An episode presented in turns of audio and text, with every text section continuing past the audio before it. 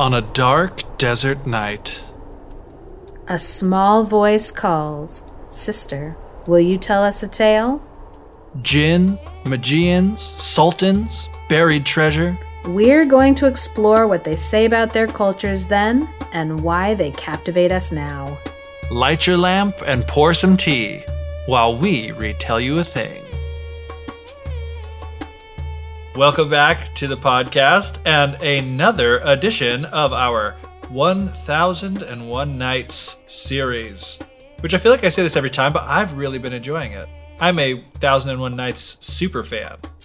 Good, because like every time I'm like prepping for an episode, I'm like, oh yeah, this is a good one. and I it's it's hard for me to gauge whether it's because like I'm totally nerding out on this stuff or whether it's because I'm actually finding like stuff that like is really entertaining. So I'm glad Yeah. that you're enjoying. One of the things that I love about it is that the collection is so huge. There is a lot of variety to it. Yes. And I think I don't know hardly anything about the tale that we're going to be telling today, except for the fact that there is like a mermaid in it, which seems like something completely different than anything we've talked about with the Thousand and One Nights before. So it's like there's you know point and fact right there. Yes, because I'm like, it is Mer May. And so I wanted to do a mermaid story. And of course, The Thousand and One Nights has a mermaid story. I mean, Yeah, it's Why got every wouldn't kind it? of story. um, it has, yeah, pretty much everything in it.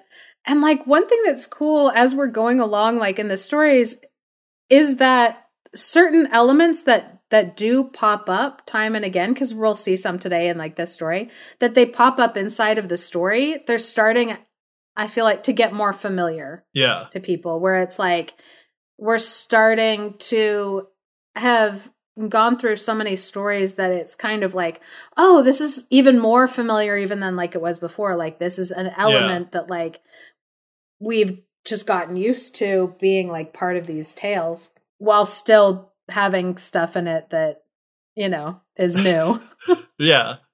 Yeah, so we can move past the things that used to confuse us and be confused by new and exciting things instead. Indeed i'm excited for some new and confusing things So, another thing that's going to be interesting about this story that we're looking at today is so in our last Thousand One Nights episode, we talked about Ali Baba and the 40 Thieves.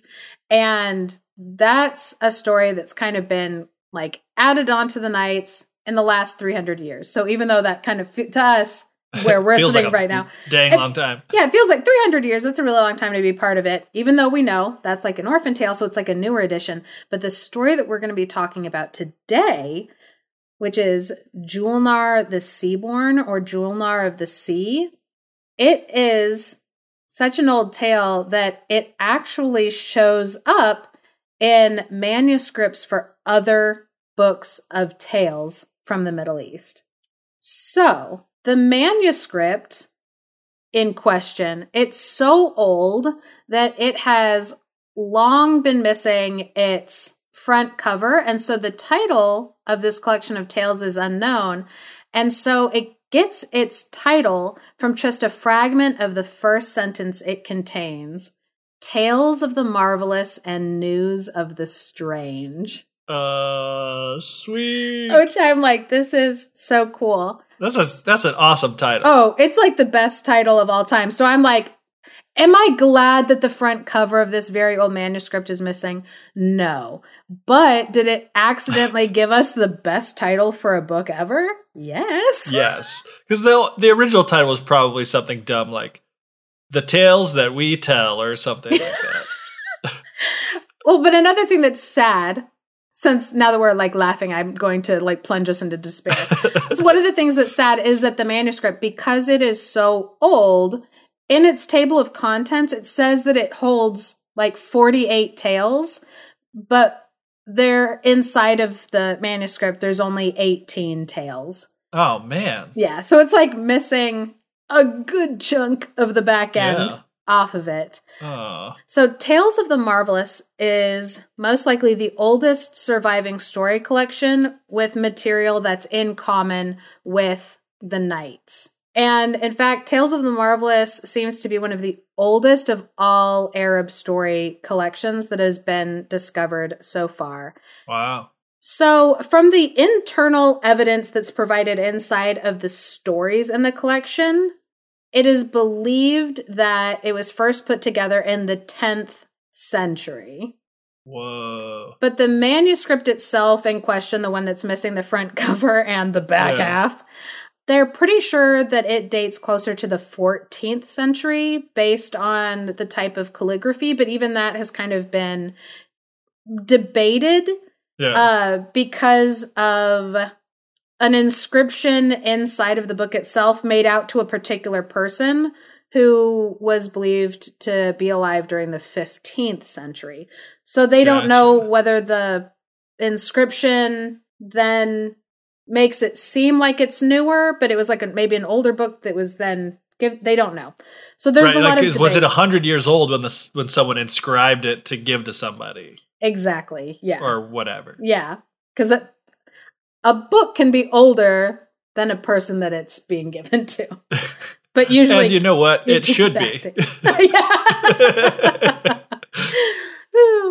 Just kidding. Wait, no, that's dumb because they could write a book this year and then you could give it to me and that would be a great Yeah, book yeah, for yeah. me to receive as a gift. Yeah. Why am why am I an idiot? I was thinking of a child for some reason. yeah, but like, yeah, no, but you're fine. You you can be given a book that is younger than you. It's okay. you. Yeah. Um. So in the Arabian Nights: A Companion by Robert Irwin, because of course I'm going to be talking about that. it's not a thousand and one nights episode if we don't talk about the Arabian Nights: A Companion by Robert Irwin. Yes. So that book was written in 1994 and then reprinted in 2005. And inside of it, The Arabian Nights: A Companion, Robert Irwin laments that Tales of the Marvelous and News of the Strange has never been translated into English, but that he thinks it very much deserves to be translated into English. But luckily for us, we live in the year 2021. Is it lucky for us, Katrina? Only in this one super- respect. yes.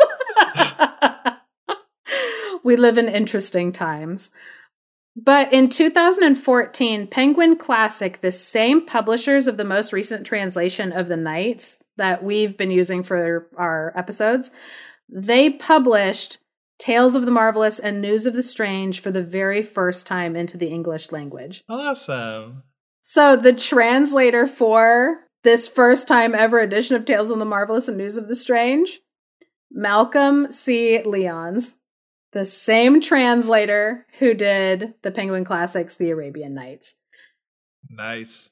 And who wrote the introduction for this book? Robert Irwin. Oh, Robbie, you got your wish. I know. I was like, and he got to be a part of it by writing the introduction. I That's know. great. I'm like, this is beautiful. He's like, in his book, 20 years previous, he was like, oh, it'd be really great if this got translated into English. And then he got to see that happen. Yeah. And then write And the probably- introduction for it. Probably because he was such a advocate for it too. Like he probably had a, a hand in it, at least as far as like raising awareness and making people interested and being like, hey, come on, I want to read this. Let's do it. Definitely. I'm sure he was a big pusher of the project. So, the story of Julnar the Seaborn is inside of Tales of the Marvelous and News of the Strange, and it is inside the 1001 Nights.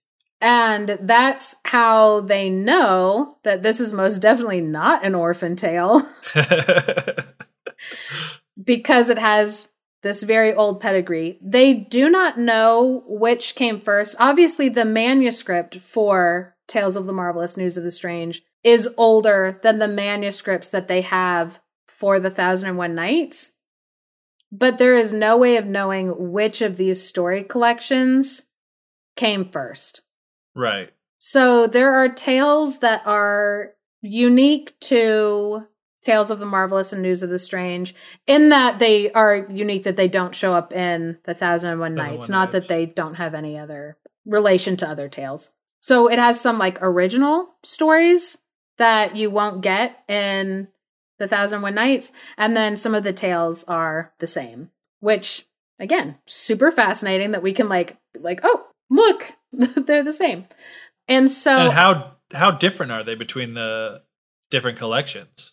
So, one thing that has been noted in reading through um, Tales of the Marvelous and News of the Strange is that it is slightly more racist, more raunchy, and overall problematic than the Nights, which is really saying something. Oh yeah. Um, but also it has some issues with how it was written where there are like weird inconsistencies like within the writing itself Uh-huh. where just the stories aren't as like finessed and like fleshed out as they are in the Thousand and One Nights. Right. Which is interesting because in a past episode, we talked about how it was believed that the writers for the Thousand and One Nights, if it was like one collector trying to create like a master piece, hmm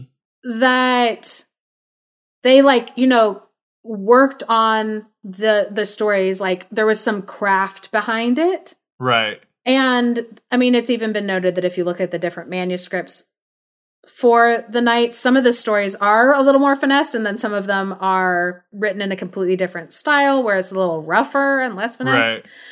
But the Tales of the Marvelous and News of the Strange, to me, kind of points to that, that what we have of the Thousand and One Nights slowly got more finessed and like poetry added.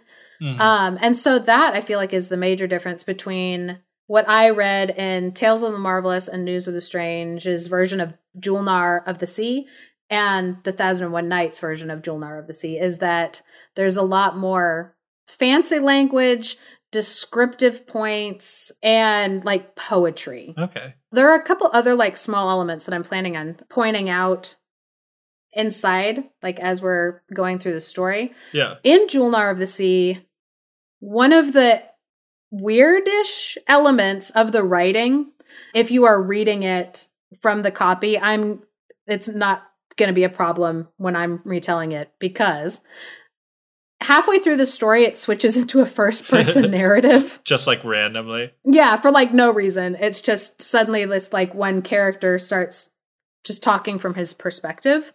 Um when the rest of the story that was not the case.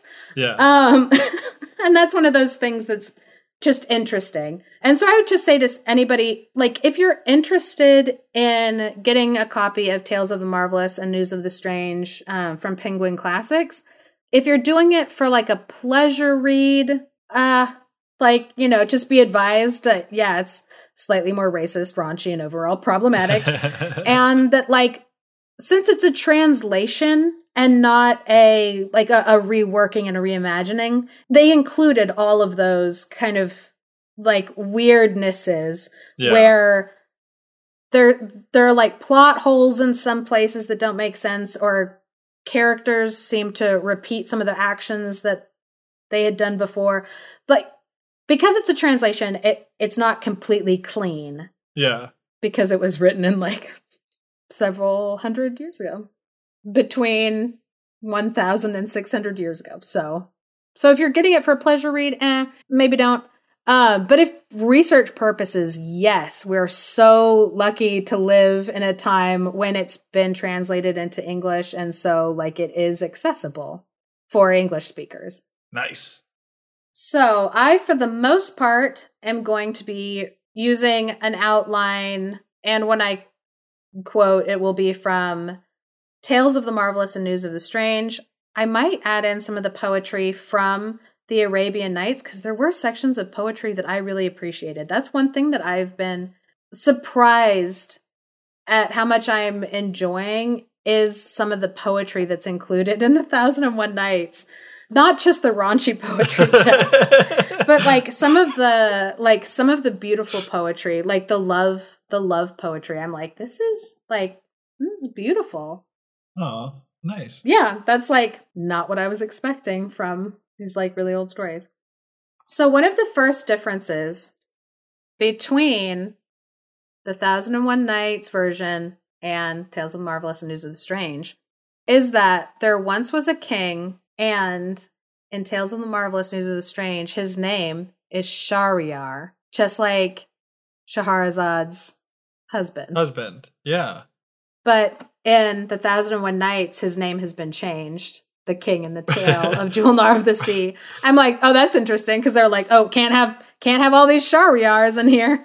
It'll get a little confusing, but that's also really interesting too when you think about the frame story of the Thousand and One Nights, because we talked about how Scheherazade was someone that had read all of these other collections of tales. If we're assuming that Tales of the Marvelous and News of the Strange is older than The Thousand One Nights. It's presumed Yeah. that she had probably read that collection. She was familiar with the story, and she's like, "Oh, he has the same name as my husband.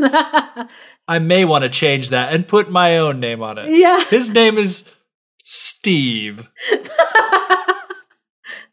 King King Steve. but no, but that is super fascinating. Just like for the many reasons, the reason of, of course, it would be super confusing if they had the same name as like the main king and the frame story of it, but also Yeah. for like this reason within the story of. Like maybe she knew this tale from there and she was retelling Yeah. it and she was the one that changed the name. I don't know. Indeed. Levels, layers. Levels. Layers like an onion. Shrek. If you think about it, Shrek is the news of the wonderful tales of the strange of our day. So there was once a king named Shahryar that was married to a hundred concubines, but none of them could give him a son, whether he slept with them for a day, a week, or a year. Which this is another difference in the nights, is that in the Thousand and One Nights it says they wouldn't give him a son or a daughter. So, which leads me to think, like, buddy, you might be the problem. And also, if they weren't, if they were only having daughters and no sons, also that's on him. But Right. they didn't know that back then. that's new science, new-ish, Newer than the Thousand One Nights. newer than the Thousand One Nights for sure. So he was often grieving because he worried that whatever greatness he had achieved, he couldn't achieve his ultimate dream if he did not have an heir to his throne. One day, his servant came to him and said, There is a merchant in the courtyard. He has a beautiful woman that he wants to sell to you. Are you interested? And King Shahryar, always interested in possibly impregnating somebody, was like, Yes, please bring her in. Let us see her. So the servant went out and relayed the message, and the merchant came in with a woman who was veiled. And King Shahryar had her unveil her face so that he could see her. And when he saw her, she had, in Tales of Marvelous News of the Strange, the most beautiful face reflecting a youthful charm with seven pleats or braids like horses' tails that swept down to her ankles. But one thing that I like in The Thousand One Nights is it said, I fell in love with her in the perfection of her beauty, crowned as it was by calmness and by dignity. Aw. I was like, I love that what he saw as like her crowning beauty was her calmness and her dignity. Right. I was Like, like, personality traits rather than just physical yeah. attributes. Instead of her long, horsey hair. yeah. That that I mean the the hair is included in her description in this too, but like Right. I just love that yeah, that was like a stated thing. So when the king saw like how beautiful this woman was, he immediately paid the price that the merchant was offering for this woman and she was taken by the other servant women to prepare her for marriage and a wedding night. So the man was paid, he went off, and the king went into her room. And the king ruled a coastal city that was known as White City. And his castle overlooked the sea. And so when he walked into her room to see her, he saw her standing by the window staring out at the sea. So he came over to her and he was trying to make conversation with her, and she seemed really interested in what he was saying, but she wasn't saying anything back to him. Uh-huh. So he called to the servants to prepare a fine dinner for them to eat, a big feast. And so the tables were laid, and she sat down, and there was all this like opulence of food, and they ate together. And the whole time he was talking to her, trying to get things going, and she didn't speak at all. She seemed amicable and friendly, but she wasn't talking. She wasn't saying anything. Yeah. But he could still tell that like that she was interested in him and he still was enjoying her company. That's the power of body language. which I use a quote from The Little Mermaid Yeah. purposefully here. So, uh, the king had a band come in, lots of musical instruments, and there were dancers that came in, and so they listened to this music and watched these people dance. And again, the woman seemed pleased to be there, uh, but she wasn't talking, she wasn't saying anything. And so, when darkness fell over the castle and the band went away, and the king and this woman were alone. They had intimate relations. Is that more awkward than just saying they had sex? They slept with each other. That's a good one. They slept with each other, and what I do want to point out is that it seemed that both parties were cool with it. They both wanted this to happen. That's important to me, story wise, and it's not just implied by me it's there. So like we're good. But still, the whole time the woman was silent. So after a year of this, so like over a year, this woman quickly occupied the top place in this man's heart and he devoted his entire attention to her and trying to make her feel happy and comfortable there it says he abandoned all of his other concubines and all he wanted in the world was her Aw. and so after a year of this he went to her in her room and he sat before her and he said Heart's desire, my kingdom is not worth a single speck of dust to me in comparison with the joy my heart has experienced since you have been here. Aw. And then he says that he, this whole time, had been like praying to God that he would be able to be granted a son so that he had somebody to take authority and rule over his kingdom. And that is his only grief in the world, but she has brought him so much happiness by like being with him. Aw. It's very sweet. Yeah, super sweet. So when the woman heard this, she looked down and she listened to him, and then she looked up and she said, Peace be on you, O king. And Shahryar was so shocked after a year to hear this woman like say something to him that he was like, like, oh my goodness, it's a miracle. like what a blessed day.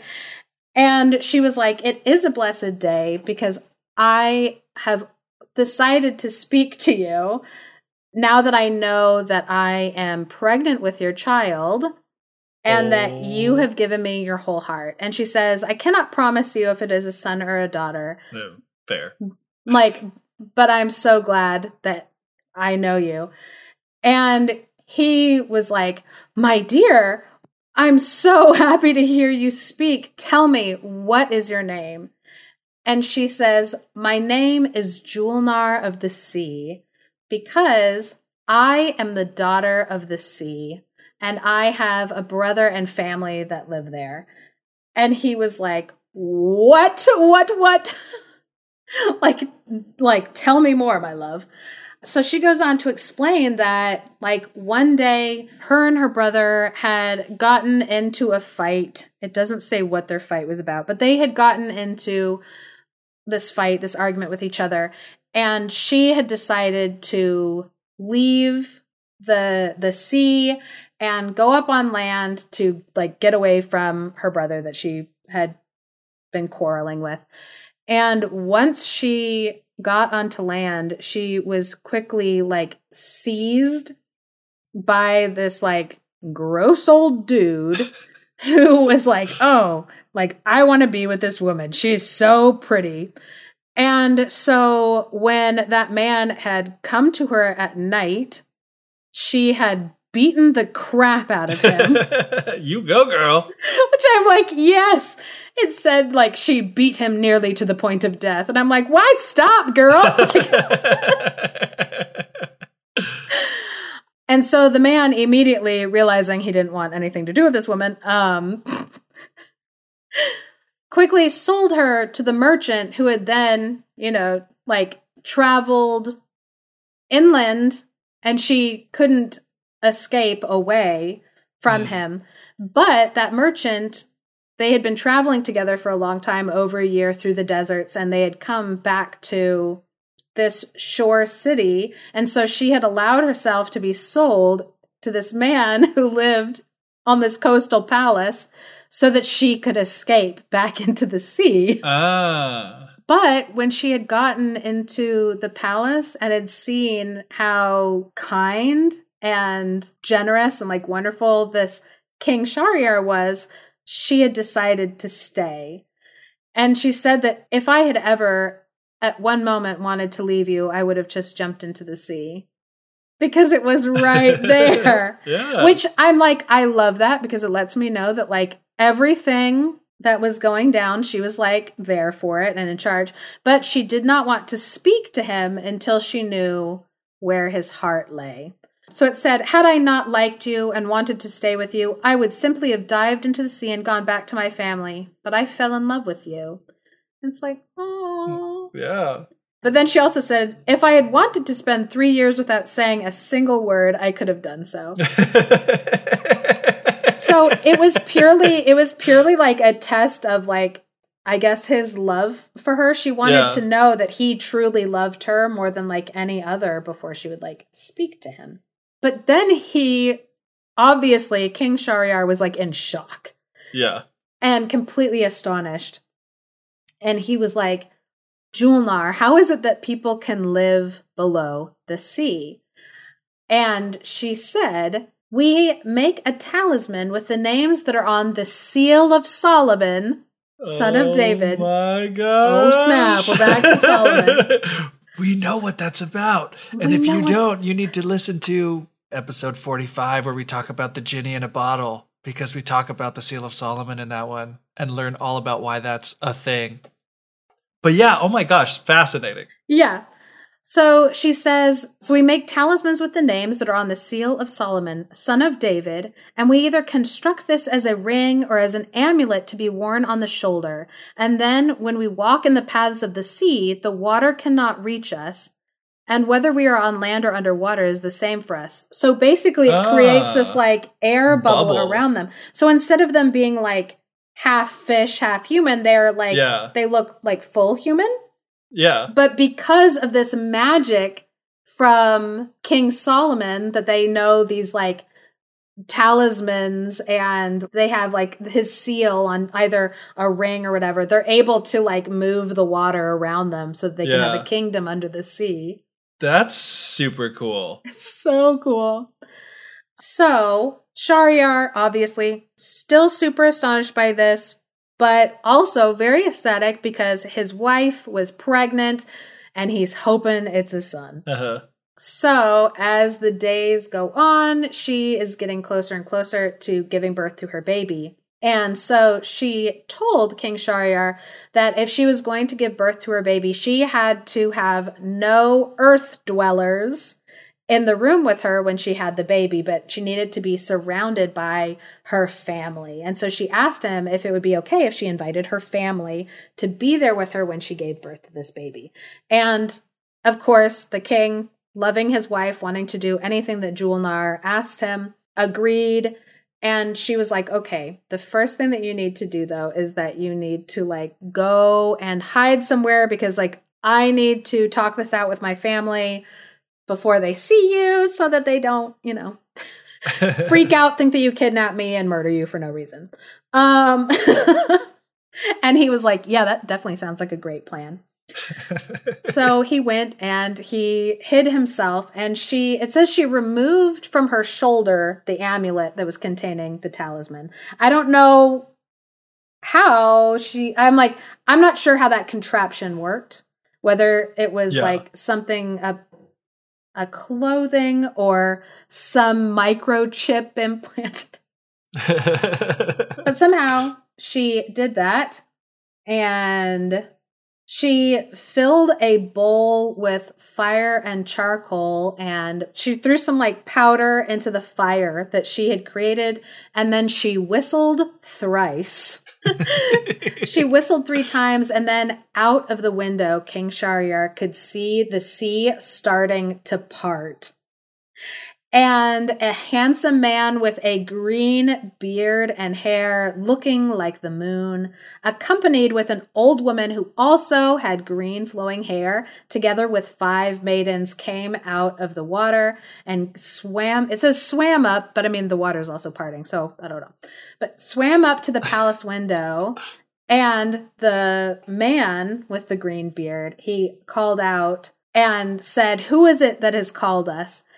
And she says, Here I am, brother. And he immediately came out of the water and went over to the window and grabbed his sister and embraced her and said, Sister, I am so sorry for the quarrel that we had. We have been looking for you all these years that you've been gone. Are you okay? What has happened? Do you want to come with us? And she quickly explains to him what all had happened to her, but that she is now uh, married to a wonderful man who loves her deeply and that she's pregnant with his child. And the brother like leans out the window and calls up for the old lady with the green hair and the five maidens. He calls up to them and tells them to come up for he's found their missing daughter. Julnar. And so this old woman who is Julnar's mother comes up and she is breathing flames out of her mouth and the sockets of her eyes. And she is like, Who has been hiding you here? oh, man. Yeah, like a mom would be. yeah, that she's like, I'm gonna get him. So Julnar quickly like explains, like, no, no, no, like I was taken by a bad person and led back to this castle. And I was married to like this wonderful man and he's taken really good care of me. He hasn't done anything wrong. I'm pregnant with his baby and I wanted you to be here with me for that. And the mother quickly like calms down, you know, flames go back into her mouth and her eyeballs. So Julnar turned to her brother and the mother and the brother were both like, if you're happy with this king, that's all we want for you. If you are loved and taken care of here, that makes us completely happy. Please, can we see this man who you have married? And Julnar said, Of course. And she went to where King Shahryar was hiding, seeing him tremble like a leaf because of what he had just witnessed. Which I'm like, fair enough. Like, if my mother in law was breathing from her mouth, I also would be trembling a little bit. Oh, yeah. and it says, I know that you love me, but I'm afraid of this old woman. like, fair enough. But she says, No, no harm will come to you. As long as I am here with you, you have nothing to fear from land or sea. And so he goes out to meet his in laws. And what I love is they say, Master, take and keep this unique pearl, Julnar of the sea, which I'm like, oh, a pearl. That makes sense because it's in the ocean. they said all of the kings of the sea, all of the rulers of the sea have wanted to marry her, but she would accept none of them because she was waiting for the right person. And so I'm like, oh, what a love story. So Shahryar thanked them for their kindness and told them that Julnar was all he ever wanted in the world, and he is so grateful that he has her and is like, Come, let us have a feast. So they start having like this big feast, and then Julnar's brother, he brings this like giant, like chest of treasures and gems and like just all this precious material and is like, Here, this is our gift for you. And King Shahryar is like, I don't know what to do with this. I have nothing to give you back because like what you've just given me is worth more than like anything that I like currently own. So I don't know like what to give you in return to show you like how grateful I am for this gift that like you've just given me. And they were like, "Oh, to us this is nothing. Like under the sea it's not really like worth that much. If you want, we'll just keep bringing you more of this like if you want." And nice. he's like, "Yeah, sure, that sounds great." So they spent several very pleasant days, like all together, enjoying like each other's company until Julnar went into labor and was about to have her baby. And so she told her husband that he would need to go somewhere else because he couldn't be there because he is a land dweller. And so he went to another room, but he made sure to go into another room where he could look down out of a small window and see into the room that she was in. Uh-huh. So it said he looked out of a window that was only as big as the palm of his hand, and he could only use one side of his face. So he's like looking with one eyeball, like waiting.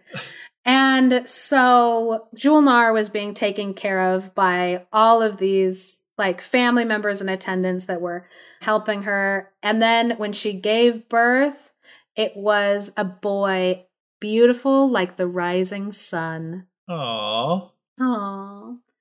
And so their cheers of joy could be heard by King Shahryar in the room that he was in, and he could see them taking the baby and it says anointing him with a white substance and perfuming him with something strange.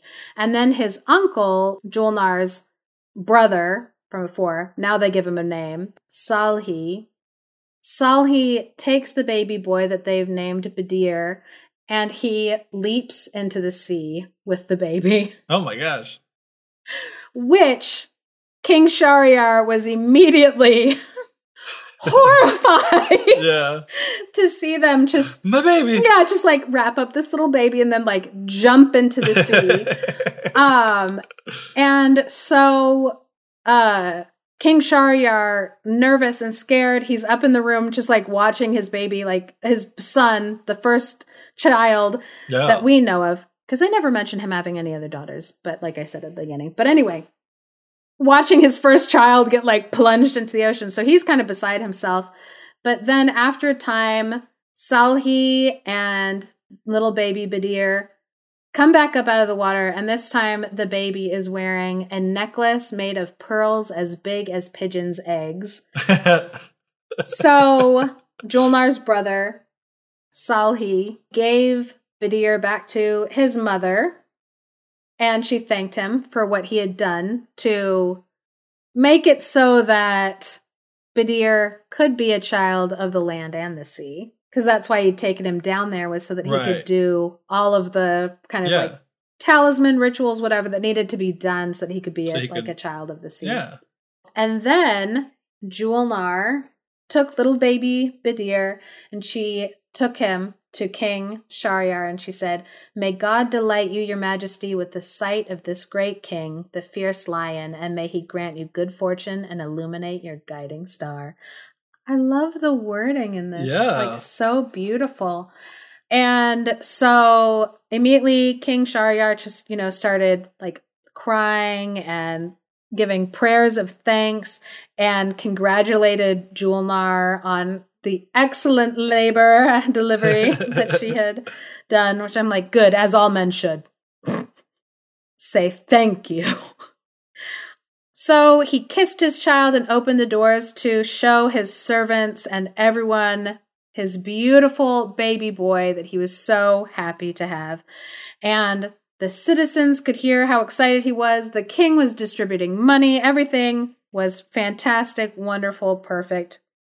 Julnar's mother and brother stayed for a little while and then they left back to the sea. And it said, but every 10 days, her brother would return to visit her. He would bring more of those gifts that he had promised the king that he would bring those like jewels and Yeah. but Salhi would also take Badir down into the sea with him for a time and then bring him back to the surface. And this made Shahryar a little nervous every time he saw his boy get plunged into the ocean. And he asked that after a time that kind of stop happening.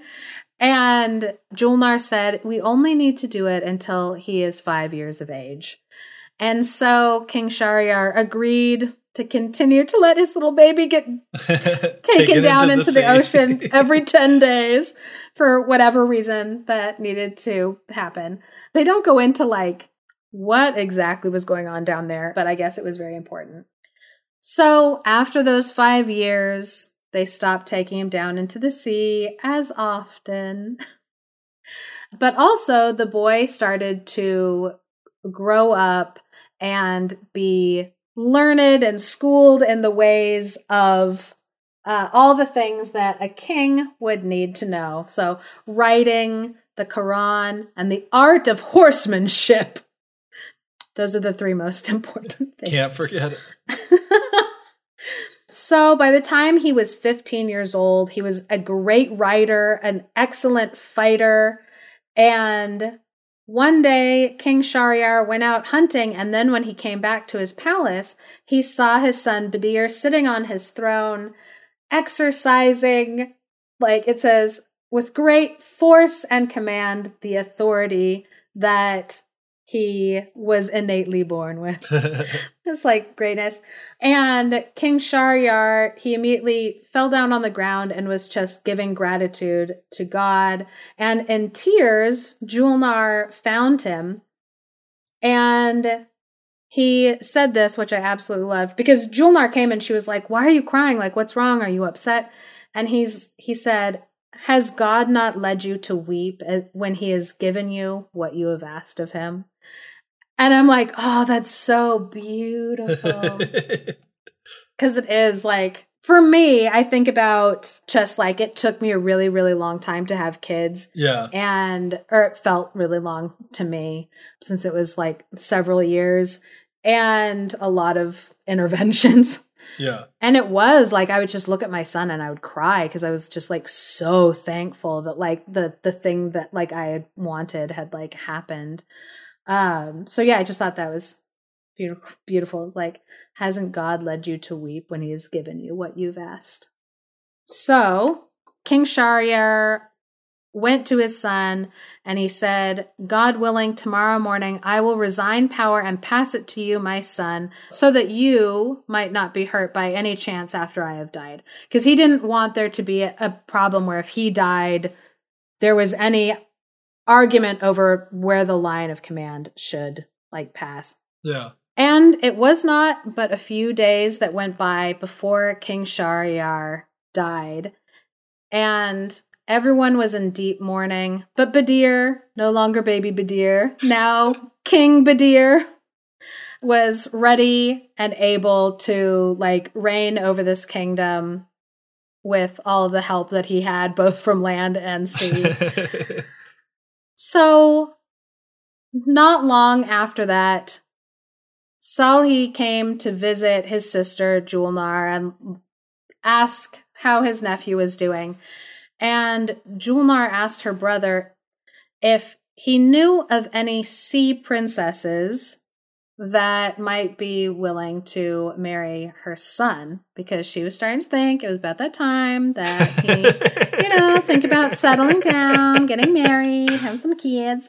And so her brother started to think, and he, you know, was kind of going through the list of like princesses that he knew in the different sea kingdoms. and as he was like naming them, Julnar was like, "No, I've met her. Ew, no, not her. Mm, no, that's not right. Not for my son. Mm-mm, no, not that one." As is, you know, this queen's right and duty to like poo-poo all these like other women. Just be like, Mm-mm, "Not her. No, gross. Not good enough for my boy. Yeah, not good enough for my boy." So her brother saw he he he said, okay, I can think of like one other princess who is more beautiful than any others, but is your son asleep? Because if I were to talk about her while he is awake, he will immediately fall in love with even the description of this woman and terrible things could happen. And so Julnar went and looked at her son and she's like, "Oh no, no, he's asleep. We can talk." But dun dun dun Badir was pretending to be asleep. oh no. There was all that love story up front that everything was going really, really well. Everything is perfect. It's falling into place. Like, no, now everything's going horrible, just like in a Muppet movie. So, so Salhi was like, okay, so there's one girl that I have not mentioned, and her name is Jahara. There is one girl, Jahara, who is the daughter of Samandal, the supreme king of the sea. There's no match on land or sea for beauty, radiance, and perfection. Almighty God created beauty in 90 parts and granted her 89 of them. I'm like, ooh. Yeah, what's the one that she was lacking? That's what I want to know. Common sense. No, that's too No, oh, sorry. We'll get to meet her in a minute. She's not my favorite. I don't know. I've been trying to think of like how I want to kind of like recast some of the actions that this woman makes later on that makes me deal with how the story ends. It's fine. We all have some emotional growth to go to, and this is it's okay. oh, and Julnar was like, Oh, yes, I've seen her. You're right. Like, there is no one as beautiful as her. She is like absolutely radiant. She'd be the perfect bride for my son because, like, you know, he is so wonderful, beautiful, marvelous. He has to marry his equal in all things. And then Salhi is like, okay, yeah, but that's true. But there is no one more stupid or violent than her father. so don't tell your son about any of this until after I've kind of secured a plan. And so Julnar was like, Of course, I won't tell my son about this. I don't want him going off and doing anything rash or stupid. oh no. that would be terrible. So, after they'd finished having that conversation, of course, Badir, who had been faking being asleep, stayed up the whole night because after hearing about this wonderful woman, he knew that his heart could never have any other. And so he was just making himself heartsick with how much he wanted this woman just from the description that he had fallen in love with. And so the next morning, when Salhi was like, okay, I'm going back into the sea. I'll see you guys around. And Julnar's like, make sure to take care of that thing I told you about. And Salhi was like, definitely, wink. Badir was like, oh, uncle, let me walk you to the edge of the sea. I'll go with you.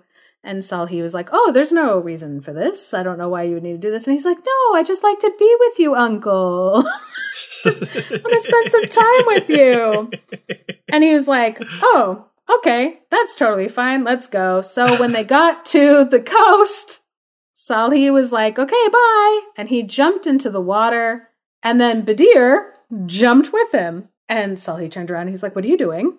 And he's like, I heard everything last night and I'm going with you to find this beautiful woman, Jahara. And the uncle was like, Oh, no, no, no, no. This is like a really bad idea. You have no idea. Her dad is like crazy, violent, stupid, not like great. He he has turned down every single other prince under the sea. And like, I, I just don't know. And Badir was like, No, my mother is Julnar of the sea, and my father was King Shahryar of the White City. There's no way that there can be a match for Jahara like me anywhere under the sea. so his uncle was like, Okay, I have a plan, but you're going to need to have this for safety so that you will have like God's eye on you while you are under the sea. And he produced a ring inscribed with all the names found on the signet of Solomon, son of David, on whom be peace. And he handed him the ring and was like, Keep this with you at all times. And here's our plan. So his uncle said, What our plan is, is I'm going to go in and I'm going to ask nicely for Jahara's hand in marriage.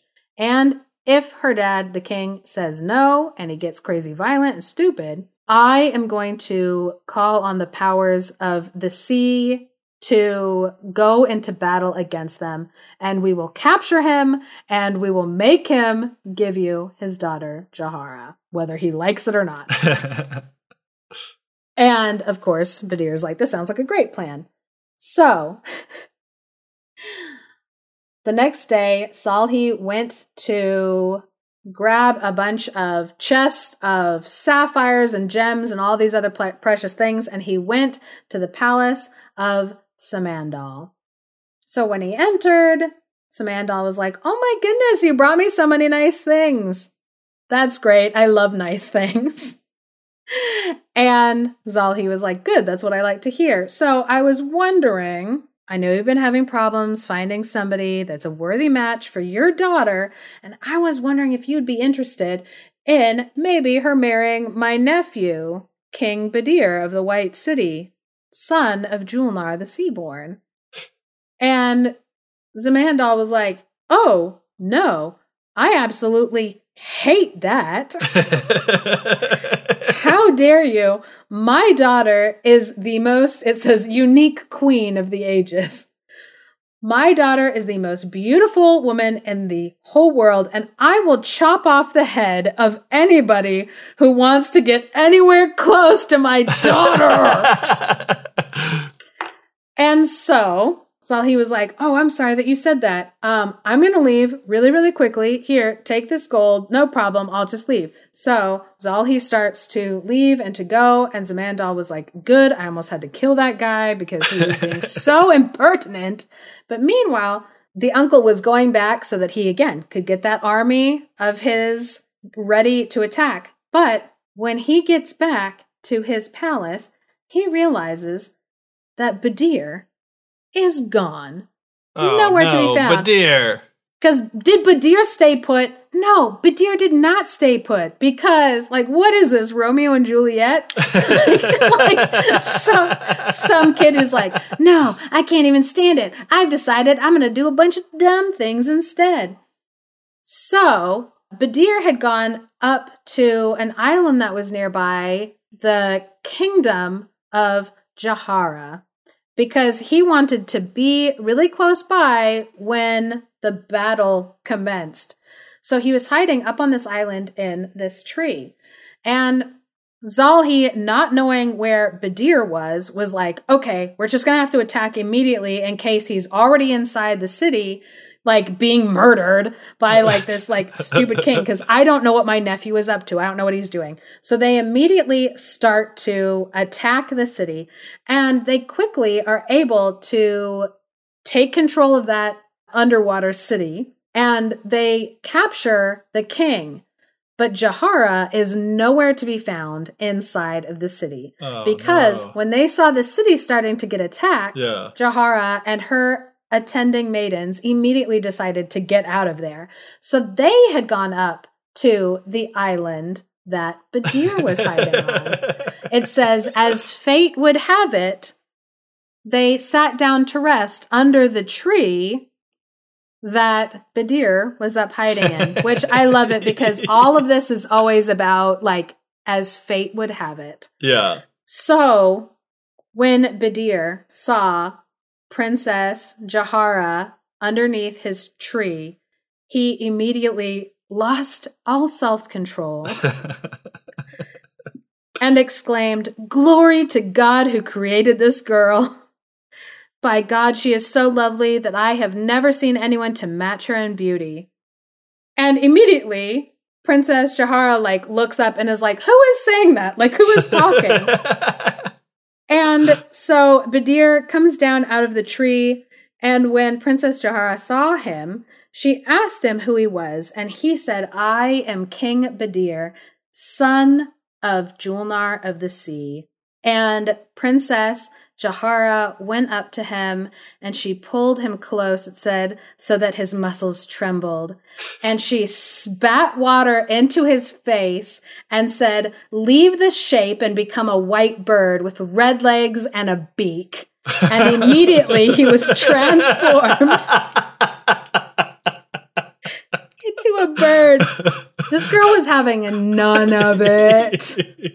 She's like used to being harassed by men on the street or wherever she goes, that she just like take that. Yeah, she's like, absolutely not. Okay, maybe maybe that's what makes me like her a little bit more. Because yeah, this guy just out of nowhere is like, "Hey, hottie, I like you," and she's like, "Oh, come here, come here. I want to talk to you for a second. Not, I'm turning you into a bird." So she grabbed this Badir bird and she handed it to one of her attendants, and she was like, Take him to, it was called the Waterless Island, which I think is hilarious because islands, well, okay, no, because she wanted him to not have any water. Uh-huh. To drink so that he would slowly dehydrate to death, I guess was like her master plan. Yeah. So I guess even though it's an island that's waterless, you can't drink the salt water. Salt so I guess yeah, okay, Yeah. it makes sense. I'm sorry, I misjudged her. Um and this whole story. Um so she hands the Badir bird to her attendant and says, "Take him to the waterless island so that he can go there and perish." Um so the attendant when she went to take him there, she felt so bad about it and she like she didn't want him to die. She was like, "Oh, this makes me feel bad." Yeah. So It's like he deserved to be turned into a bird. He doesn't deserve to die. Yes. So she decided to take him to another island instead that was covered with fruits and other good, delicious things for him to eat. And she left him there and, you know, hoped her mistress wouldn't find out about it, as they do. Meanwhile, Julnar is back on land in the White City and she cannot find her son, Badir, anywhere. So she's starting to become distressed and she wonders if he had heard the conversation she'd had with her brother the night before. So she dives into the ocean and goes to her brother's palace to ask if he has heard anything at all about her son. So she gets there and she's like, I can't find him anywhere. Do you know where he is? And her brother was like, I don't know. He was supposed to be here. Now he's gone. I've taken possession of this city. So now I'm kind of like king over this whole situation since I've like overthrown this guy. I don't know what to do, but you need to go back up to the White City because it is without a ruler, without Badir. You need to hold it down. I will keep doing what I can to try to find Badir. So she very hesitantly decides to go back to the White City and assume the throne while she waits for her son to be found. So that's where Julnar is. So back to Badir. He's on this island, not knowing what to do. And off in the distance, he sees these pigeons and they look like they've found something delicious to eat. And so he decides that he's going to go find out what they're eating because maybe he can have some too. Not realizing that what the pigeons were eating was food that was part of a trap to catch Uh, birds to eat them. So quickly, he flies over and he starts to eat some good food, and a hunter throws a net over them and captures him along with all the other pigeons. But when the hunter sees what he has inside of his net, this beautiful, rare bird he'd never seen before, he was like, You know what? This bird is worth more alive than dead. I can try to sell him. So he takes Badir and goes to the king and is like, Oh, I found this beautiful bird. He would be a gift to you, king, if you would like such a wonderful bird. And the king was like, That is quite a lovely and delightful bird. I would like a bird. And so he pays the man a like some money as I love this thing with like kings and stuff where they present them with stuff and they're like, This is a gift for you. And the king's like, "Oh, thank you so much," and gives them money as thank you. it's like that's just called buying stuff, dude. Yeah, it's just called buying stuff with like extra steps of like decorum. But anyway, so the king buys this bird and he's like, wow, this is like the prettiest bird I have ever seen in the world. I'm going to put him in this big, beautiful, ornate cage and it is going to be lovely. So he puts the Badir bird inside of this big, ornate, beautiful cage and he gives him some like bird food and drink. And Badir is just like so depressed and upset. and he doesn't want this crappy bird food and he doesn't want this crappy bird drink. He is like in this ugly cage and he's upset. So he's like refusing to take water or food. So after a couple days, the king is like really worried because he's like, oh, this is such a beautiful bird, but I don't know what he eats or like what he wants. so scared I'm going to kill this bird. And so this one day, the bird is there, and the king it has this like feast brought out, this like wonderful food, and Badir is like super hungry and he sees all this beautiful food. So he starts like tapping at the cage, and the king opens up the cage. And Badir hops out and he starts eating up all the food. It's funny because he's eating like roast chicken. It's like bird cannibalism. So he's eating like this like roast chicken and all this like really nice like fruit and like baked goods and all this stuff. And the king is like oh i guess this uh, bird has expensive taste. What a delightful bird. And the king goes to take a drink of wine and the bird hops over and it starts drinking it and the king is laughing he thinks this is so funny that like this bird has like this like high quality taste so he calls his wife into the room and is like honey come in here you have to see this you have to see this bird. It's being so funny. So she walks into the room with her face unveiled. And when she sees the Badir bird, she immediately puts the veil over her face. And the king is like, Why are you veiling yourself in front of a bird?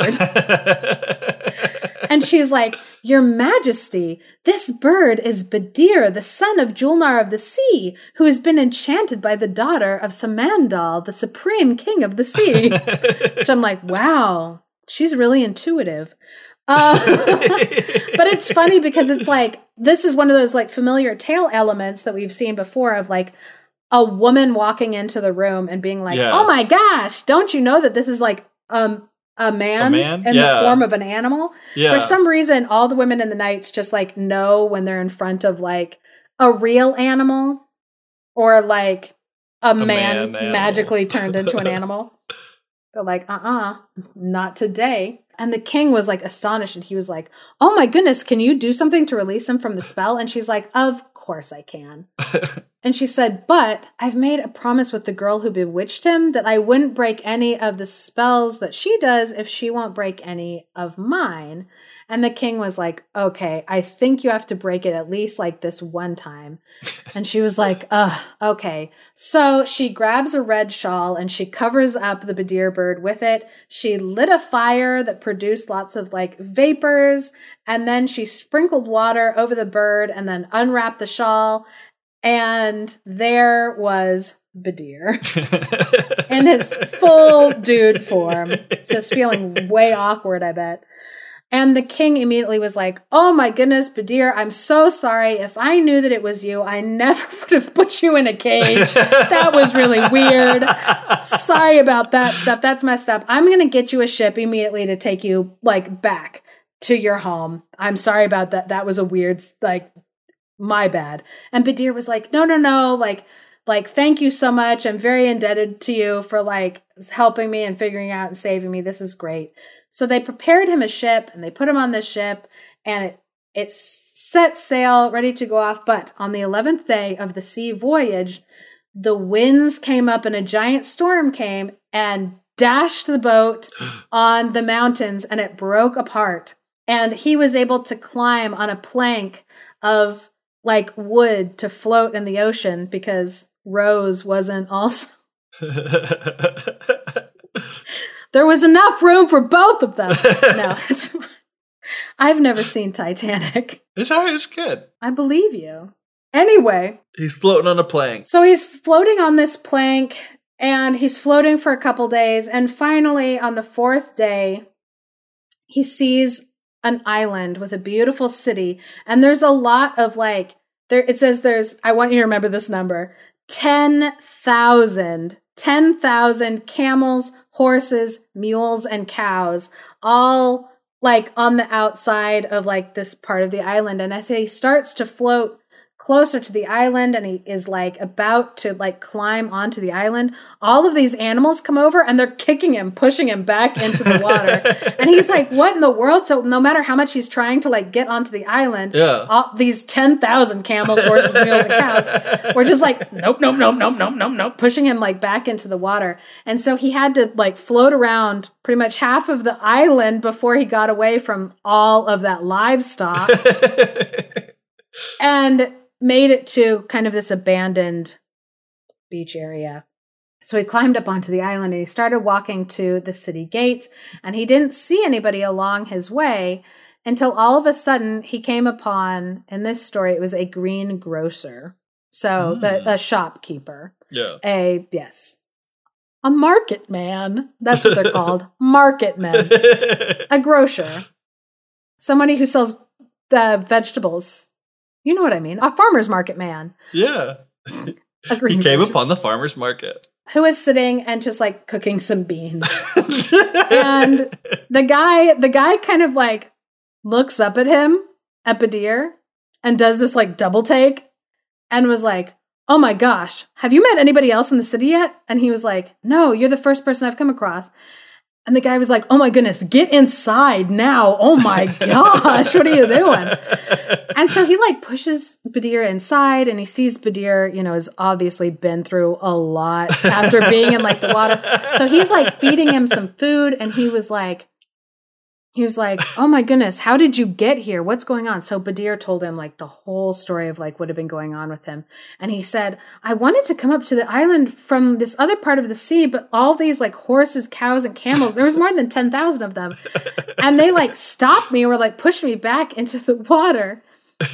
And he was like, No, sir, this is a city of magicians with a tyrannical sorceress queen. The horses, mules, cows, and camels that you saw were all men that she slept with and then transformed into animals when she was done with them. oh my gosh. All 10,000 of them. It was done out of pity that they were trying to push you back into the water. They did not want you to come to this place. And Badir was like, Oh my gosh, like, what am I going to do now? And the grocer was like, Okay, so I want you to just like follow my lead. We will figure out how to get you like off of this island. Just like play it cool. Okay. And he's like, Okay. But pretty soon, this like large group of people were in a procession came down the street, and the procession stopped, and a woman leaned out and she said, Abdallah, which was the name of the uh, grocer, she was like, Abdallah, is this a captive of yours? And he's like, Oh no no no no! This is uh this is my nephew, and I sent for him because I'm starting to get older and I'm living alone and I don't have any son or family. So he's just like here to like help me out and stuff. He is my nephew, not a stranger. My nephew. I know him. We're very close. And she was like, Oh, that's interesting. He's so good looking. Oh, she's like, I'm struck by his appearance and I would like you to hand him over to me. Uh oh. So he says, I will give him to you, Queen, but first swear to me that you will do no harm to him. And she was like, Yes, I swear it. And he's like, And anytime he wants to come and see me, you will let him come and see me? And she was like, Yes, of course, I'll let him do that. And she and he was like, Okay, can I talk to him first about something? And she was like, By all means, talk to him. And so when they had him in alone, he's like, Okay, listen, this woman is an evil woman named Lab, which means royal son. sun as in like blue, the S U N. S U N, yes. When she finds someone whom she admires, she takes him and enjoys him for 40 days without transforming him into the shape of some animal. And after 40 days, she will turn him into an animal and send him off to the shore, and then she starts looking for the next person. So before the 40 days is over, you need to come back to me and you need to keep your wits about you because I need you to tell me any odd behavior that she has that could give us a clue as to how she's turning people into animals. Can you do that? And Badir is like, um, I guess. And he says very confidently, No harm will come to you, as she will not dare to lift a hand against you while I am alive, as she thinks that you are my nephew. Which I don't know why he was that confident. The story does not play out that he should be that confident. so then Abdallah takes Badir out and says, Take him, Queen Lab, and send him back when you have had enough of him. So the queen's like, Thank you puts Badir on a horse, and they ride to the royal palace. So when they reached the royal palace, they went in, and he was amazed at how beautiful it was. It was like a paradise. Everything, the walls were plated with gold, and all around them were statues of women, each holding a musical instrument. And so they sat down on a dais and they had food brought to them, and women came and were playing instruments. It says, as they ate, she put spoonfuls of food into his mouth, and he kissed her hand until they had had enough. Oh. I'm like, but dear buddy, you know she's going to turn you into a horse or a mule or a camel, right? Uh, Like, why are you okay? All right. He's like, you only live once. like, okay, buddy. So they were eating and drinking until dark, and it. I think this is like really cool. It's not pertinent to like the story, but like as it started to get dark, the women who were playing the music they left, and then those statues that were holding music came alive, and the statues started to play the music. And I'm oh, like, oh, cool. oh, that's really beautiful. Except that, you know, they're in this woman's weird, crazy sex dungeon. So, a little less cool. yeah. So both of them were cheerful. And it, it says, as she became drunk, so did I. Because again, it's in like the first person now. Oh, yes. They, uh, these perform at night and the others by day. I'm like, fascinating. And after they'd gotten good and drunk, they went up into a bed filled with cushions and mattresses of satin.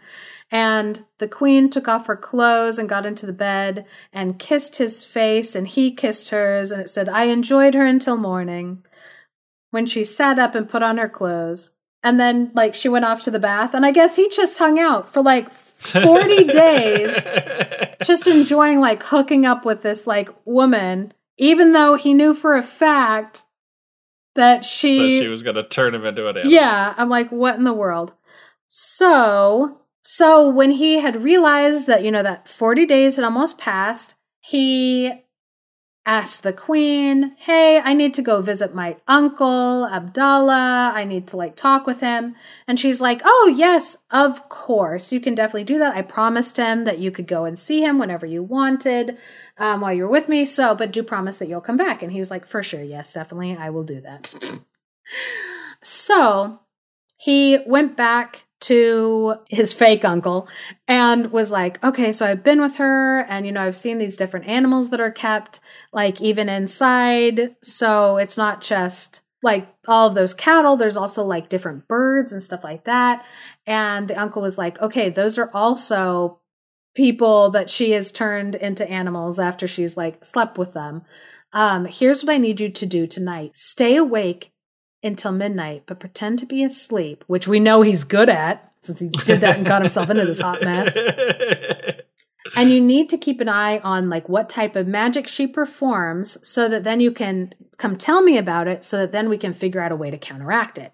And he was like, "Okay, yes, I will definitely definitely do that." So he went back that night and again they had a beautiful night. He made sure not to drink as much so that he was able to stay awake afterwards and lay asleep. So when the queen thought that he was asleep, she got out of bed and she went over to this like chest of drawers that she had and she took out this red sand and she scattered it about muttering a spell over it and then she pulled out a small box that had barley in it and she planted the barley in the room And immediately it sprouted up and ripened in front of him. And so she took all of that barley and put it into a bowl and she started to like ground it up to make like a porridge. Then she put that bowl of porridge that she had just ground up away and then she swept up all the red sand and she put that away and then she laid back down in bed. And so in the morning, Badir was like, Can I go and visit my uncle again? And she's like, Of course, yes, just make sure that you come back tonight because we're going to have a special feast. and he was like, Sure thing, lady. So he went to his uncle. He reported everything that he, his fake uncle, reported everything that he had seen her do. And the uncle was like, Oh, I see it now. So what she's going to do is she's going to get you to eat some of that porridge. And when you eat the porridge, right after, she's going to spit water on you and she's going to say, Leave this human shape of yours and assume the shape of, then she's going to name an animal that she wants to turn you into. But what you need to do is you need to get her to eat this porridge. And he pulls out two bowls of porridge mm. that the uncle has made. And he's mm. like, So, what you need to do is you need to get her to eat a bowl of this. And then you need to hide in your bowl like a spoonful so that when she offers you a bowl of her porridge, you can pretend to eat her porridge by putting a spoonful of my porridge into your mouth. Then, when she says that, you won't turn into an animal. But if she does say that to you and you don't turn into an animal, you need to then command that she turns into an animal, and she will because you've tricked her into eating this porridge. Oh. And he was oh. like, This sounds great. So he goes back to the royal palace with the porridge. And when he sits down to eat, he was like, Oh, Good news, my uncle has sent this porridge home. He wants you to have some. He wanted to offer you this gift and he wants us to eat it together. And she's like, okay, yeah, sure, whatever. So they each eat a bowl and he slyly hides a spoonful of his uncle's porridge in a spoon in his sleeve, which I'm like, that's dirty, disgusting, but whatever. Don't put wet porridge in your clothes. Probably not a great idea. So, after they'd finished eating the uncle's porridge, she's like, Oh, and now I would like to offer you some of my porridge. So she sets down a bowl of porridge, and he eats the spoonful of porridge that was in his sleeve. And he was like, Oh, that is really delicious, honey, but I'm so full from eating that other bowl of porridge, I don't think I can eat anymore. And she's like, That's totally fine that you can't eat anymore. and then she spits into his face and says, Change from your shape into that of an ugly, grimy mule. and he just like stares at her. And she laughs and is like, Darling, don't hold this against me, for I was just playing a joke on you. and he was like, Um, okay. So he spat water into her face and said, Change your shape to that of a dark mule. And immediately she fell on the ground and turned into a mule. so he can't get a bridle onto her. So he goes to his uncle and he's like, Hey, uncle, his fake uncle. And he's like, Okay, I've turned her into a mule. And what do I do with her now? And the uncle says, I have a bridle that once you present it to her, she'll immediately like go into the bridle. It's like a magic bridle. But then you have to keep a hold of her always, which I'm like, that seems like an impossible plan. I agree. So he goes back to the palace, bridles up that queen, and then he rides her out of the city. Just totally normal thing to do with your enemies. So Badir rides the queen into this city. He is met by a man who's like, Oh, you look like a weary traveler. Why don't you come inside? I'll have my servant take this mule and put it in the stable for you. And he says, No, sir, I cannot part with this mule for a single instant. And if you won't let me inside the house with this mule, then allow me to go on my way. Because terrible things will happen to me if I lose this mule. So as he's talking to this man about this, an an old woman comes up and says, Master, this mule resembles a mule that my son had so much, but the mule has died. Would you sell it to me? Badir is like, No, I, there's not enough that I would sell it to you. And she's like, I'd give you a thousand dinars if if you give me this mule.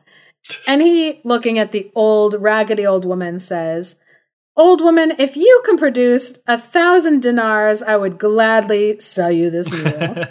oh no. Yep. Immediately, she pulled out a bag full of a thousand dinars. And he immediately was like, um, no, no, no. I did not mean that. This mule is not for sale. I cannot give you this mule. And the man who he'd been talking to said, oh no.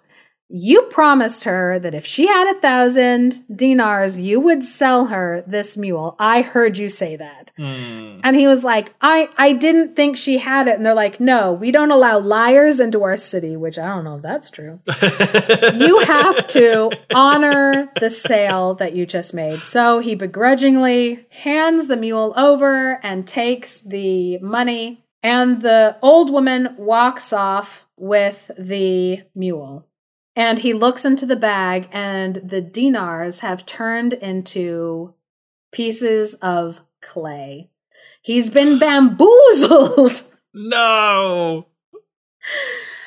Apparently, they do let liars and tricksters into Yep. their city. The old lady was actually Queen Lob's mother.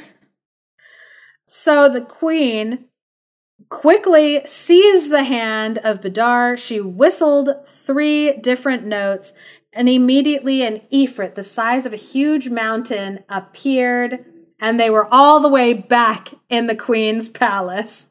Oh no, Oh, we're going man. backwards, Geoff. the story's never going to end.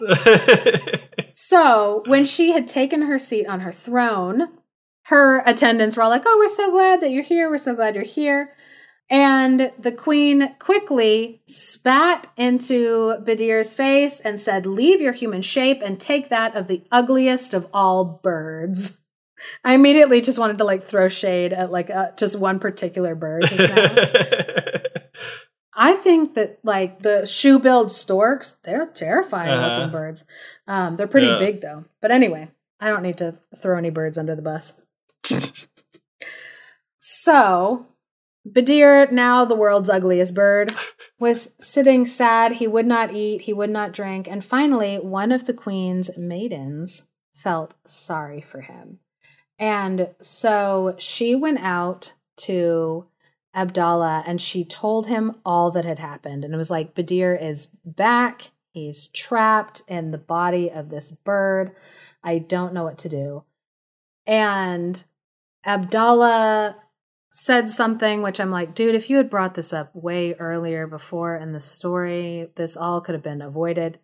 Abdallah says to the girl, he said, Do you know who Badir's mother is?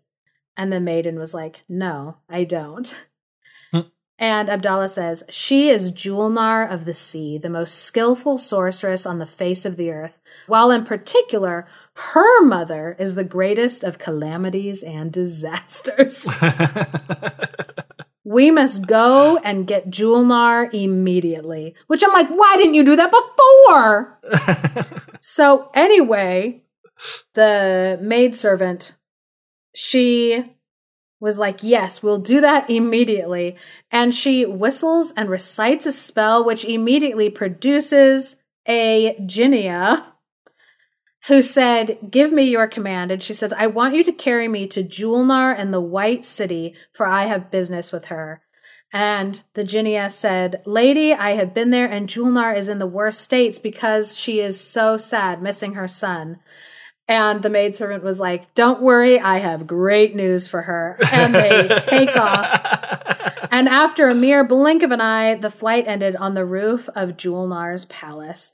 And the maidservant got off. And she quickly, like, ran inside and found Julnar, recognizing her as the sorceress and goddess queen that she was, and was like, my lady, I have great news. Your son is with Queen Lob, but he has been transformed into the ugliest of shapes, so help him while there is still time. Immediately, Julnar is like, Yes, you found my son. And she gets her brother to come, who rises a clan of Jinn and the armies of the sea. And they immediately go to this palace, which again, I'm like, Why didn't you do this before? So, the palace of Queen Lob was taken by surprise, and the queen was captured by the armies of Julnar of the Sea. And the Badir bird was brought to his mother, who spat water on him, recited a spell, and quickly he became as beautiful as the moon as he had been before. And she could see that he was wasting away. And because of all that had happened to him, which obviously enraged his mother, Julnar, who commanded that all who had participated in this be put to death immediately. Oh, Which I'm like, dang. yeah, get him. So then Julnar sent for Abdallah, the greengrocer, and was like, and fake uncle to her son. Yes, a fake uncle to her son. And she bent down in front of him and kissed the ground and thanked him for Aw. everything that he had done to help her son, Badir. And she said, For all you have done, I am going to grant you this kingdom. And you can have any woman that you want.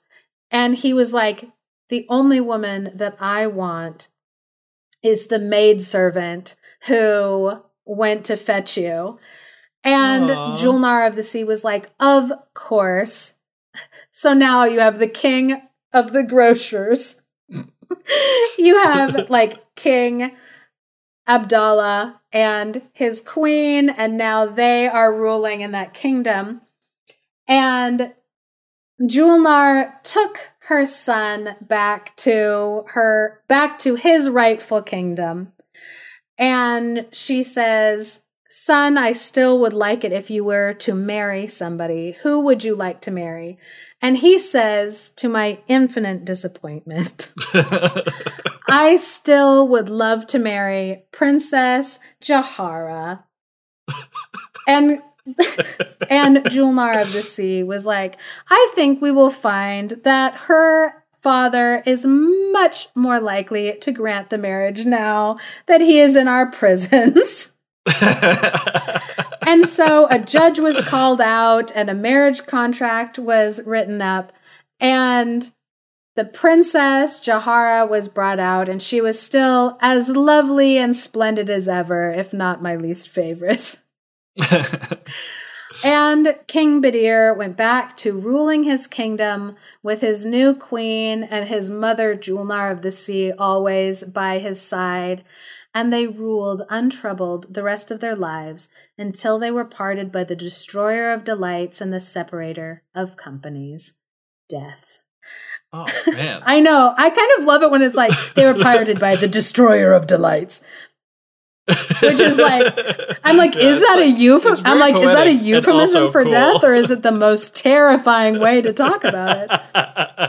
I find it so unsatisfying that he ends up marrying like that turd girl that like Jahara. I mean, in her defense, sh- what she was seeing happen was like her kingdom was getting attacked and taken over, and then some random dude popped out of a tree and was like, "Hey, hottie," and she's like, "No, not today." Not in the mood. Um, I'm just, I guess, I'm just like angry with her because like. One, Julnar of the Sea had such a beautiful like love story at the beginning with like her husband. yeah. And then Badir very much did not have that. And I kind of wanted that for him. Yeah. I knew since I knew Yeah, it was me too. possible because like his mom had a beautiful love story. I wanted him to also. right. And like there's there's no point in the story where like she kind of she has the opportunity to like redeem herself. And so Yeah. she kind of like ugh, I mean, his actions also started the downward spiral of what happened.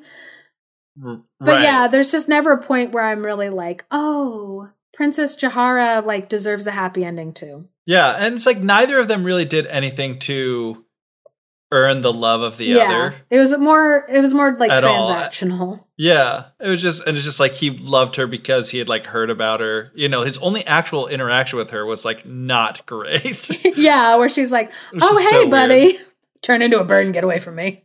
yeah, but there's a lot about this story that is so interesting. I like in lots of good ways, obviously, and like some strange ways as well. Like the whole like underwater living people, but they're not like mermaids. They're just people, but they have these like spells and stuff they can do to live underwater, and they're like all magical. Like that is awesome. Yeah, and like it's actually interesting. Uh, in the foreword that was written by Robert Irwin. In Tales of the Marvelous and News of the Strange, it said medieval Arabs seem to have been, this is a quote, medieval Arabs seem to have been fascinated by the people who lived in the sea. Captain Burjab Ib Shahryar, which is interesting that his last name is Shahryar, Shahriyar's Book of the Wonders of India, which is written around uh, 920 AD Oh man. had this to say on the subject quote someone who had been to zala and the land of the ethiopians told me that in the ethiopian sea there is a fish just like a human being in body hands and feet. Lonely fishermen hold congress with the females. From them are born beings that look like men and live in the water and in the atmosphere. End quote. Which i'm like that's so interesting. I mean we've we've talked we talked about this like last year. Yeah. about when we did an african diaspora mermaids episode. Yeah. about mermaids are kind of like all over the place. The idea of there being undersea humanoid creatures um, isn't new. And I think it's interesting that it's like people from the land of Ethiopia told me because it's again, we have like African mermaids being talked about. Mhm. And so there are several stories in the Nights or in um, Tales of the Marvelous News of the Strange that include people who like live underwater. Yeah. And it's just, yeah, it's really fascinating that all over the world there are stories of like, are there humanoids Yeah. that live under the sea? Are there like mermaids or humans that. And so it's interesting that this story has kind of like a different spin on that, where it's that power of King Solomon through the magic granted to him by like all of this knowledge given to him by God Yeah. includes this like ability to have these like talismans or amulets, these symbols that kind of, I guess, create this like air pocket. Right. That you can Around the person? sea. Yeah. Yeah. And so it becomes like humans that can like walk down into the sea. And then you have this idea from that quote that I just read of like, oh, yeah, th- those people can maybe come from like lonely fishermen hooking up with these like female human like beings from under the sea that creates men that can live in air and water. Right. So it's like you have that one idea of like, oh, it's just from like the breeding of the two humanoid creatures. Yeah. Um, creating this like special breed versus a pseudo religious reason Mhm. why there could be these humans under the sea. So I also want to talk a little bit about my like body language quote that I made like at the beginning. So I have a quote from obviously the Arabian Nights, a companion. um that when Robert Irwin is talking about different stories that we have today that are influenced by The Thousand and One Nights, he says Hans Christian Andersen, who as a child was regularly read to from the Nights, was similarly devoted to its tales, but he made more deliberate use of its stories as a source of creative inspiration. His Tinderbox story that like there's a story called Tinderbox. His Tinderbox certainly owes something to Aladdin, while his Little Mermaid may be modeled on the story of Julnar of the Seaborn.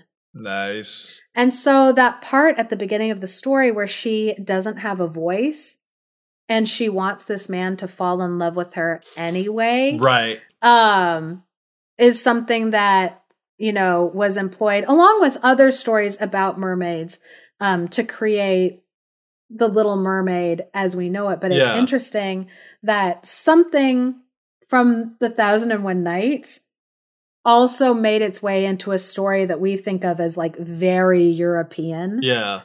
And it's like, no, there's like there's little hints of uh the Middle East in that story too. Of Yeah. like tales that were inspired by that. That was an element that I thought was really interesting. And again, it's kind of strange that I didn't understand the point where she's like, oh, like I didn't speak because I wanted you to know that you really loved me. But she's like, okay, so I'm not going to speak, but I'm going to have sex with you for an entire year so that I can know that you really love me for me. And it's like, wouldn't it make more sense to talk to him for a year, refusing to have sex with him? To get let him get to know you, to then know if he would actually love you before you know like is that not a better test it's just funny how it's like that's kind of seems backwards to me like how are you Yeah. how is he supposed to fall in love with you without getting to know you which again i think is a very modern Yeah. sensibility because but- like like in my sense in my sense of the story it was kind of that like the control that she had was like over whether she spoke to this person or not like Right. that was like in a way that she could exercise control but i mean even that's interesting because i mean the guy who at the beginning tried to come on to her she just like beat the crap out of him yeah until he just got rid of her because he was Yeah. like, no, no, no, this lady violent. Um, and so yeah, no, I, I take your point that it's interesting. I mean, it's like she wanted to be, she was comfortable being his wife in that Right. way of Yeah. like, okay, if I'm your wife, I guess you can like have this part of me, but you don't necessarily get to have like my thoughts, Yeah. my words. yeah that makes Which, sense but I mean, what you're saying to my modern sensibilities, also, yeah, like makes Right. a lot of sense. Where I like, I would be like, no, not until I know that you like love me and truly care about me would I like, like give that to you, give my body to you. right. And of course the cultural Um, context is like so important in that Yes. factor. It's like she had no control to like say whether or not that they would get married. I guess she kind of did. Like she said she could have gone to see. Because even making that comment of you know like i think that's like a weird way to test like i did think it was like this really beautiful thing because they did have this really authentic like loving relationship without her speaking to him. And it didn't like make him mad he didn't try to just force her to speak he tried to like get her to speak by talking to her and asking her questions or doing whatever Yeah. And But then when it- he didn't, yeah, it's like when she didn't speak, he was kind of like, oh, okay. you just Nice accepted that you. about her Anyway, yeah. yeah, He was like, okay, that's just like something about her, but it's not. That's not upsetting. As you know, we have right other stuff. We listen to music together. We like eat food together. She seems to be enjoying herself. So I guess, yeah like we're good. Yeah, it's like yeah yeah, I'm like torn between being like, is it sweet or is it weird? yeah i mean i really do this whole story is weird in so many ways so within the weirdness of the whole story like i definitely lean towards like it is really sweet like i is- really did enjoy like, it it's definitely news of the strange for sure. Yeah. It's not the type of love story that I would want for myself or my children or my friends or p- pretty much anyone that I know. But within the context that it exists of this story with people that live in the sea and like turning people into animals all the time, like it was beautiful. But I thought it was interesting, as usual, that the titular character, Julnar of the Sea, is like not who the bulk of the story is about. Like it starts off with Shahryar, then she comes in and she has a really good story for her portion, but then it seems like so much more of the story is about Badir and his whole like misadventures with trying to go get Jahara to marry him and then how that goes horribly wrong. But it made me think about, okay, well why would she be the one who's the title of the story is about? And I think one of the things that really comes to mind is like one of the big themes that seemed to play out through this whole thing was about the parents' love for their children. Like it started off with a story that we've talked about a long time. It started off with being Shahryar, but he wanted a kid, he wanted a son, he wanted an heir that he was unable to get. Yeah. And then when he was finally able to get one with Julnar, of course, like in all of these stories, like he was the most amazing kid ever. You know, he was great at he was really smart, great at horseback riding, which is apparently really important. yeah. Every every time there's a long awaited child, it's always like the best child that ever like, Yeah. was. I mean, even going back to like we did an episode at the beginning of the podcast about Momotaro in Japan. Yeah. And it's like same thing. This child is born out of a peach or great. out of the woman. Yeah. The and best. it's just it's just like the best child ever. And yeah. yeah, so and then Julnar has her story. She like they get the son, and then because of her motherly love for him, she wants him to get married. So they go on this whole thing, and that's kind of what leads to Yeah. Badir's big thing. And then you go around, there's all these parents that are acting like just purely out of the love of their children. Like when Julnar goes back before she gives birth to Badir, like her mom comes out and is ready to like just enact vengeance on Oh, yeah. whoever had like kidnapped Yeah, her. she's like, "Who took my daughter? Who took my daughter? I'm gonna light them on fire!" Like mouth flames shooting out. Yeah. and- yeah, And then even like the uh, you know Jahara's dad, who's like stupid and violent, like not wanting to give his daughter up to be married to this guy. Like he's doing it out of the fact that he cares about his daughter. that's true. He's like, "I feel like my daughter is too good for any person who's ever alive," and that includes you. and that includes you. but I could make it not include you by killing you. Yeah, that's like his That's the only loophole. his like main tactic. Yeah. So yeah, even though we're like like okay, this guy is not the best. It is like he's acting out of like no, my daughter deserves like even something completely unattainable, not possible. Yeah. But yeah. Yeah, and then even, you know, like Lob's mother, after she's been turned into a mule, like she tricks Yeah, that old that She- old lady. that old lady, she tricks Badir with the fake, you know, thousand dinars into giving her up for, you know, the love of her her own daughter. And then it's like it got me thinking about that theme, and then you think about the end of the story. Like it seems like Badir's ending is that he would get married to the girl that he wanted to end from the beginning. Like he had his want, which was to marry this girl that he heard about when he was supposed to be asleep. and he gets it in the end, but that's not kind of like the climax and like the emotional the emotional climax of the story. Like the emotional point of the story is Julnar getting her son back safely that she'd been so worried about. Yeah, is her like sitting like on her throne, completely worried, like, what has happened to my son? When am I going to get word of him? And this woman comes and is like, I know where your son is, and she's like, let's get to killing. Like- Yeah, and then and Yeah. then they do they they go and they rescue him, they get him back and they have like their moment of like being reunited. And then after that, as part of just like the whole resolution leading to like, oh, and everyone's gonna be super happy, he gets to marry who he wants. She could, you know, it's just the Yeah. and then all these things get tacked onto the end. Because what I like about the story is that even as it goes away from being a story about Julnar, like it moves away from her onto that next generation of Yeah. like her son and his possible like love story. And really, it's less a love story. His part is more of just like this odyssey. Yeah. And I use that word A purposefully. to- series of unfortunate events. a series of unfortunate events that like you know then gets gets fully wrapped up with his mom comes right. and it's like she's this like absolute boss Uh-huh. and she comes and is like no i'm gonna end this nonsense i'm gonna get my son his happily ever after like it becomes her story again like at the end it gets like and it's interesting how up. Yeah and it's interesting how even throughout the story i noticed this too where it's like they kept touching back with her whether like going back and talking about how upset she was that her son was gone or just everyone talking about like oh don't you know that he is julnar of the sea's son? Like that became a big thing. So even in the moments when she wasn't present her presence was very strongly felt and was influencing the course of the story which was Yeah. cool that like who Badir was was only important in relation to who his mother was.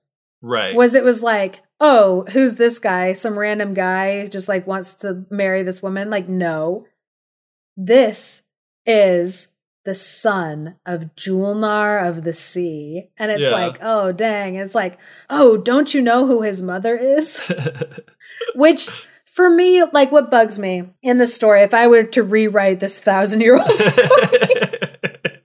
if I would give it- you a few notes, if I was to give a few notes, it reminds me of that point in Lord of the Rings where, like, those birds, which are modeled off of the rock birds from the Middle East. Uh-huh.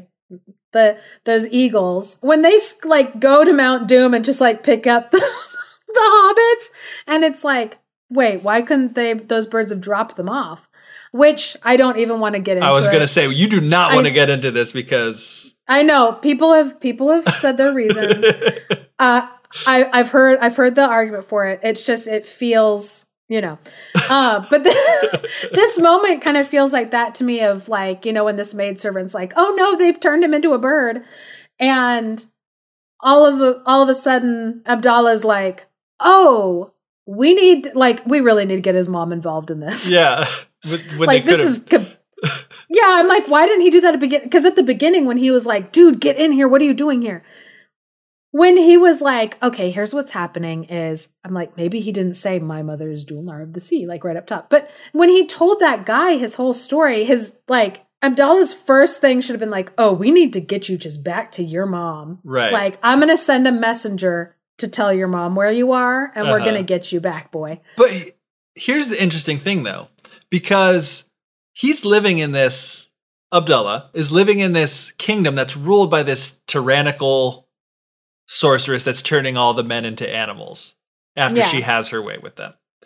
When Badir comes, he sees this as an opportunity to maybe finally free themselves from this sorceress. So he's not, he doesn't know that Badir is the main character of the story. In his mind, he's the main character, and this opportunity comes where he can find out how the magic's been done so that they can finally get rid of the sorceress. And it's not until the crap hits the fan that he's like, okay, this has gotten way out of hand. Now we really need to call his mom and bring him into this situation. I really like that explanation, Geoff. That like that Abdallah was like, "This is the guy I've been hoping will help me to like solve this problem." Yeah. Okay, I like I like that. What if he's been doing that to every single like he probably has. he's like, "Oh, dang it, lost another one." what is that? 9999. He's like, "Well, hopefully the ocean will bring us another one." but I do like that is that that he's he's thinking, okay, like how can I defeat this? What I want to know is like why isn't the queen trying to hook up with Abdallah? Because he's old. Is it because he's like ugly, an old he, he's yeah. He's like an old magician, so she's like, ew, not interested. yeah, I, I, I assume. I mean, it's like that. She likes her men young and with no magic. Well, she was talking about how, like, when she saw Badir, like, how good looking he was and all that stuff. You know, it's like she likes what she likes. There's a reason why. I love that explanation. She likes what she likes. Like, hey, you know what? She just wasn't that into him, okay? Yeah, and that's re- her prerogative. exactly. There's a reason that Abdullah was, like, on this island, one of the few people that hasn't been turned into an animal. Whatever that reason is, we don't know, but for some reason, she just wasn't into it. Yeah. And that's fine. I wonder if he ever like sits up at night and he's like, "Why not me? it's kind of like, you know. Am I so bad?" It's one of those situations where you're like, I know that I like should be grateful and like, yeah, that's awesome that I'm not getting turned into an animal, but like, what's wrong with me? Why don't you want to like seduce me and turn me into an animal? Like, yeah, is he, he's, he's like, "Am I really that gross?" it would be a little bit of a confidence killer for sure. to not be like seduced and turned into an old mule. Yeah. To be one of the few men on the in the kingdom. Yeah, that she's just like, hmm, I've used up every other man. Maybe I'll take. Oop, nope. uh, nah, I'm good. it's like, wow. Ouch. Ouch. Well, I mean, one thing that is noted in the introduction to Tales of the Marvelous and News of the Strange, it says, In Julnar, the sorceress Queen Lob's voracious sexual desire leads her to sleep with one man after another before turning them into animals. One thing that's really interesting to me about Queen Lob that pops up a lot in the Thousand and One Nights is that one of the ways in the nights that women are portrayed as bad or evil is if they have too much sexual appetite. Mm. If they are like too interested in sex or they have sex with like more than one person, they are usually a bad character. Their label is Right. like, oh, you're not good. While men, because like nobody thought that it was, you know, weird that Badir was fine hooking up with this queen that he knew was turning men Yeah. 10,000 men like into mules or birds or like whatever. He knew that she was doing that, but he still was fine like hooking up with her. Like it's not a big deal if there's this like double standard where like if men have like multiple partners. I mean, even his dad. Yeah, I was gonna say had, like, Shahryar 100 had like the multiple. Yeah. It's not seen as like bad.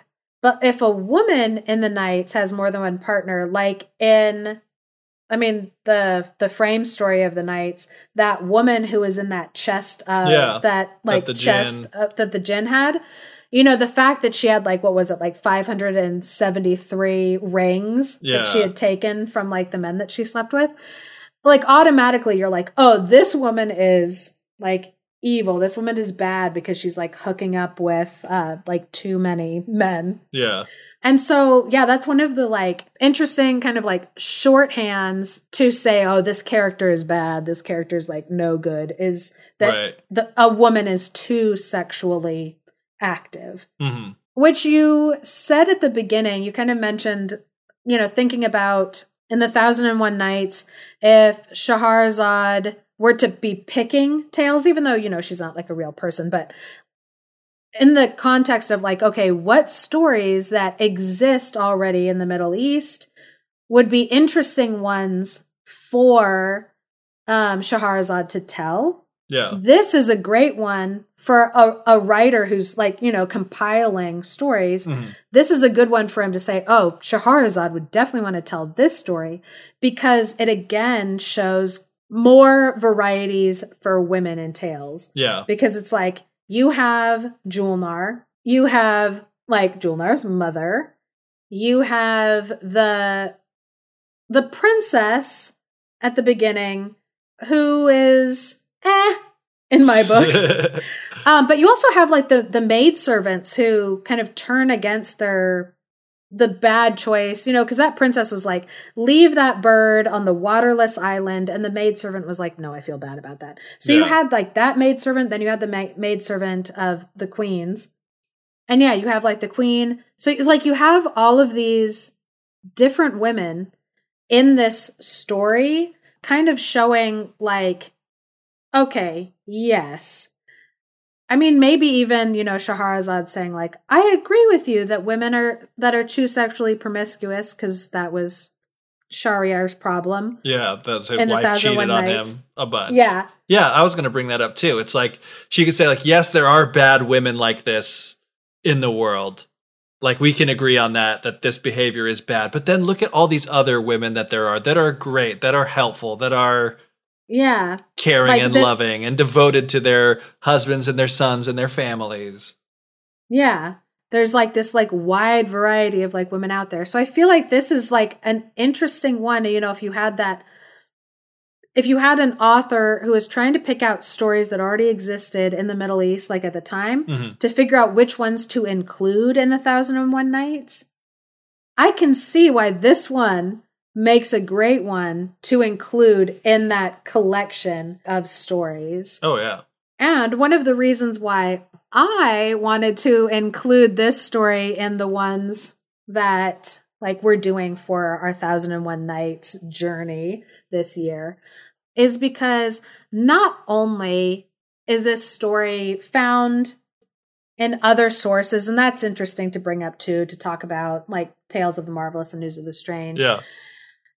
It also is a story that has inspired other stories, like we talked about with The Little Mermaid, but also this is a story that is possibly inspired by older Greek and Roman stories. Ooh.